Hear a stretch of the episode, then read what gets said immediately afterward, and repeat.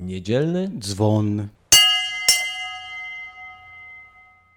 Jezus, ukazawszy się jedenastu, powiedział do nich: Idźcie na cały świat i głoście Ewangelię wszelkiemu stworzeniu.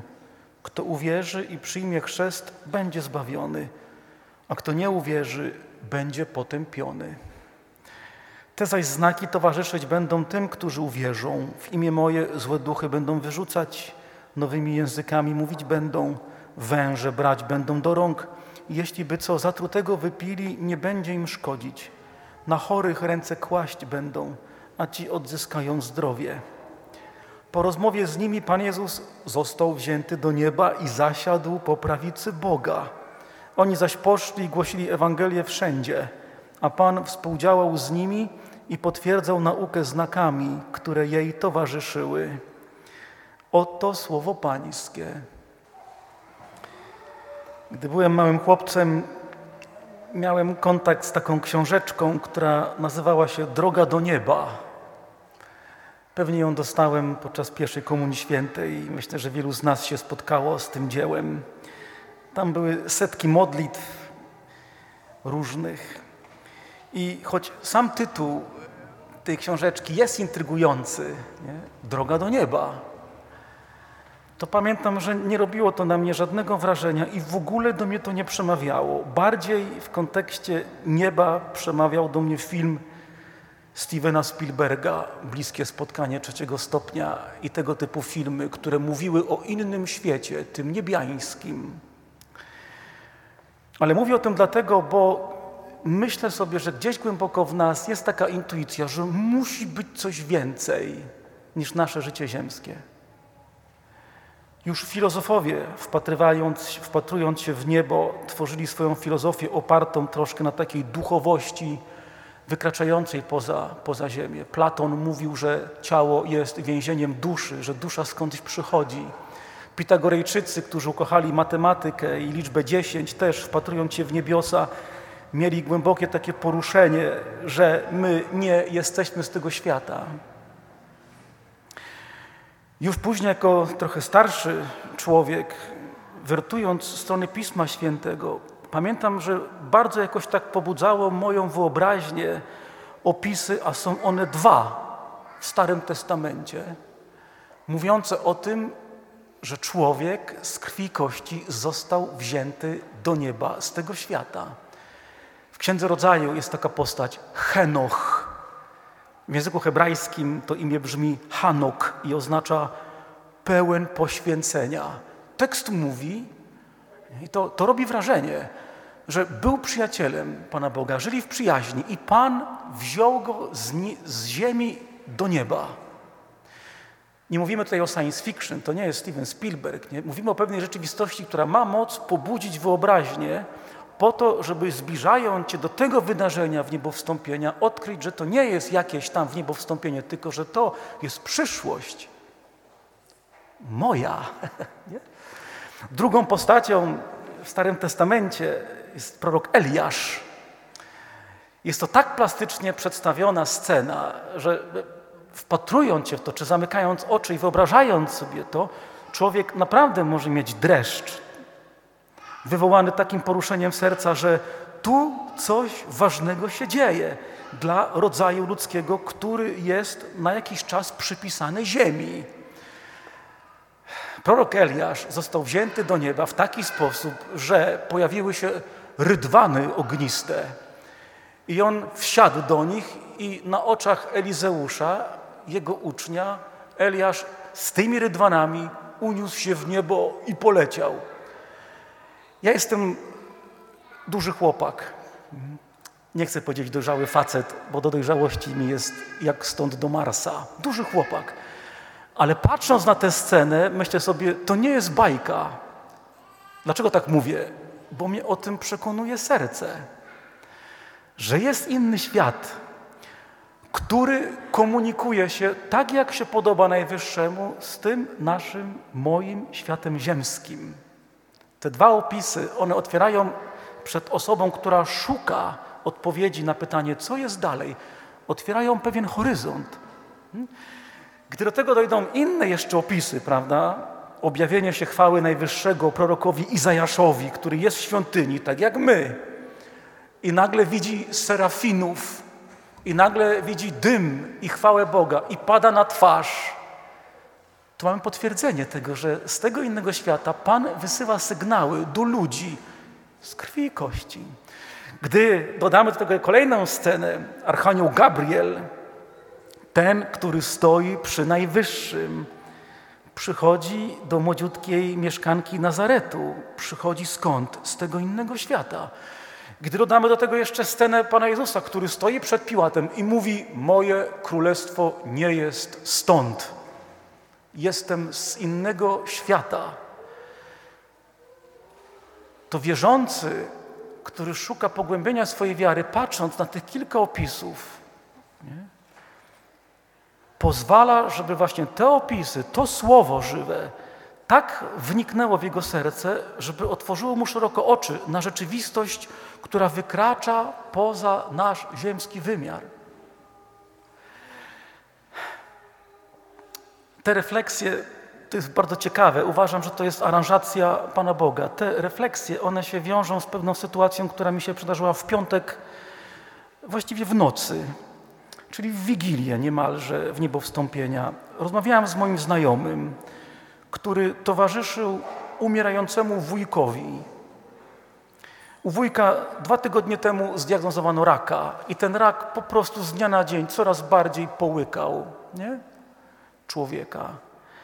I w piątek w nocy rozmawiamy i on mówi, właściwie to siedzę przy wujku i trzymam go za dłoń. I ja tak mówię, może księdza tam czy coś, a on mówi, no dobry pomysł, to może rano wyślemy tak dalej, nie? I proszę sobie wyobrazić, że, w nocy, między pierwszą w nocy a szóstą rano wujek odszedł z tego świata, nie? Tuż przed tą uroczystością w niebo wstąpienia. I on na drugi dzień powiedział mi, kiedy rozmawialiśmy o tym odejściu, on mówi tak, że wujek zanim zasnął, tak poprosił, żeby go po prostu przytulić i pogłaskać po policzku. I ja sobie tak myślę, że możemy mówić o wniebowstąpieniu, o tych pięknych historiach, które otwierają horyzont na życie niebiańskie, a z drugiej strony mamy bardzo konkretną rzeczywistość odejścia z tego świata, rzeczywistość śmierci, która każdego z nas czyni bezbronnym i niejednokrotnie przeraża ludzi. I myślę sobie, Panie Boże, jak to teraz połączyć? I nagle obok tej uroczystości w niebo wstąpienia przychodzi cała postać i historia Pana Jezusa, który jest królem niebios. Bo co mamy w tej historii? Przychodzi do nas Bóg odwieczny w osobie dziecka. Chce być jak najbliżej ludzi. Mówi do nas ludzkim językiem. Pozwala się dotykać i sam dotyka. Szuka takiej bliskości z osobą ludzką, żeby ją przekonać o tym, jak bardzo Pan Bóg już czeka, żeby doszło do komunii z Nim. Zapłakał nad grobem Łazarza, zapłakał nad naszą kondycją, która jest, ma w sobie śmiercionośność.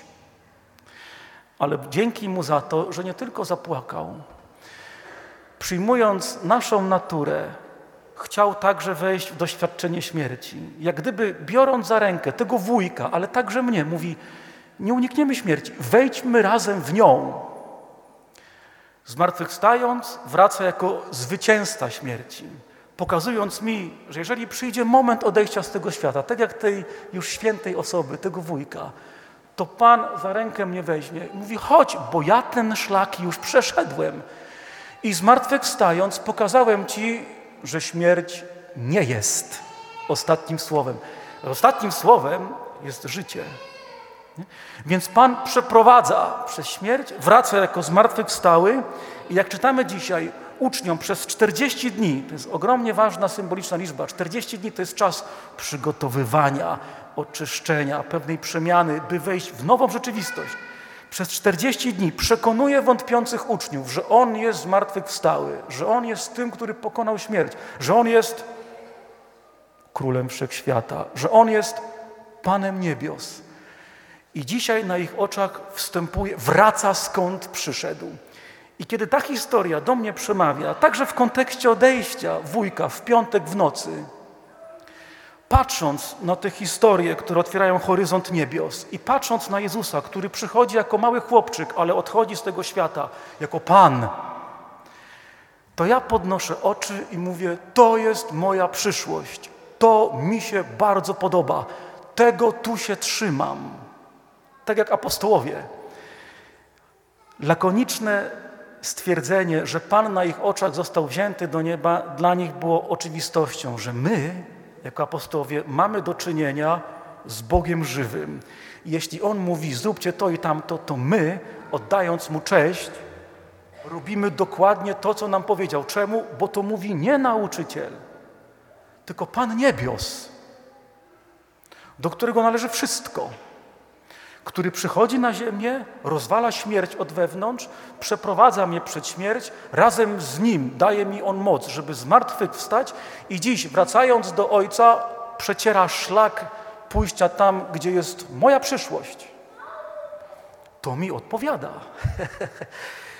Ja byłem kiedyś niewierzący, jak to mówiłem nieraz, i ja szukałem różnych odpowiedzi na takie najbardziej fundamentalne pytania, co dalej? To to, co głosi Pismo, to, co mówi Kościół, to historia Pana Jezusa, to, co zrobił dla ludzkości, najbardziej przemawia do moich najgłębszych pragnień, istot i najbardziej odpowiada na moje pytanie, co dalej? No dalej wieczność w domu Ojca. Przecież mówimy Ojcze nasz. I teraz, kiedy psalm dzisiaj zachęca nas do tego, żeby z radością celebrować tę uroczystość, to się można zapytać, czemu z radością? No są przynajmniej trzy powody. Pierwszy to taki. Pan Jezus to mówi uczniom. Chłopaki, idę do Ojca, a Ojciec większy jest ode mnie. Nie? I taki chrześcijanin może tak powiedzieć, ja, większy jeszcze od Ciebie? I Ty tam idziesz? On mówi, no tak, ale po co? Żeby przygotować Tobie mieszkanie. Mi? Mieszkanie? Tam? Rozumiecie, jaki jest cel mojego życia, mojego pojawienia się w ogóle w planach Bożych? Mieszkanie z Nim. Steven Spielberg się chowa przy takim scenariuszu, jaki Pan napisał. A trzeci powód radości, idę, nie, przygotować mieszkanie i wrócę z mocą ducha, który tak Cię ochrzci, że będziesz mocen głosić właśnie te rzeczy, idąc aż po krańce ziemi, jeśli trzeba. Więc apostołowie, gdy słyszą te słowa w wieczorniku, tego jeszcze nie rozumieją. Ale dziś, gdy patrzą, jak Pan odchodzi, mając sobie Jego moc i za tydzień przyjmując Ducha Świętego, są nie do zatrzymania. I kochani chrześcijanie, ten list, który czytaliśmy dzisiaj, świętego Pawła, apostoła do Efezjan, Paweł pisze ten list, będąc w więzieniu. I on nie pisze w tym liście, no już po mnie, ale wybrałem drogę, która mnie doprowadziła do Rzymu, jestem w więzieniu, zetną mi głowę. Nie idźcie tą drogą. Nie.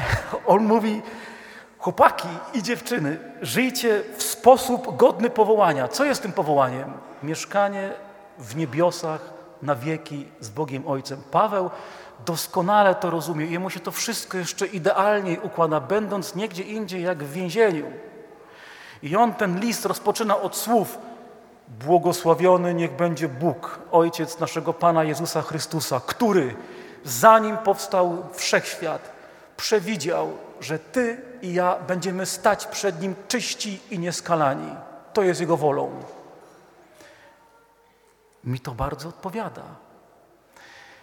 Ja bym bardzo chciał, żeby ta uroczystość dzisiaj, bardzo tego życzę nam wszystkim, żeby ona tak do nas dotarła, żeby tak poruszyła serce, żebyśmy wydali okrzyk zdumienia, żebyśmy się wzruszyli, żebyśmy zobaczyli, o co chodzi w tym chrześcijaństwie, co Pan robi, jak rozdziera niebiosa, aby Ciebie i mnie tam wprowadzić, jak zabiera nam lęk przed śmiercią, która jest przejściem na drugą stronę, do miejsca, w którym nie ma łez, nie ma cierpienia, nie ma bólu, w którym jest wieczność w komunii z Najwyższym, gdzie dla Ciebie i dla mnie jest przygotowane mieszkanie, żeby to nas tak poruszyło, abyśmy chcieli z Panem mieć kontakt, abyśmy z Nim rozmawiali, abyśmy pozwalali Mu działać w naszych sercach, żeby przyjaźń z Nim już tu na ziemi sprawiała, że jakaś część naszego serca będzie tam, wolna od lęku, skuteczna w działaniu, w działaniu opartym na miłości i miłosierdziu, że tam, gdzie pójdziemy, choćby na krańce ziemi, po prostu swoim sposobem życia będziemy głosić tę prawdę, którą Pan Jezus nam zostawił o zwycięstwie nad śmiercią i o komunii z Panem Bogiem na wieki dla wszystkich. O taką łaskę dla wszystkich wierzących prośmy. Niech to nas poruszy, niech to nas przemieni, niech to nas chociaż o kroczek przybliży do bardziej serdecznej, przyjacielskiej, żywej i pięknej relacji z Panem Jezusem. Amen.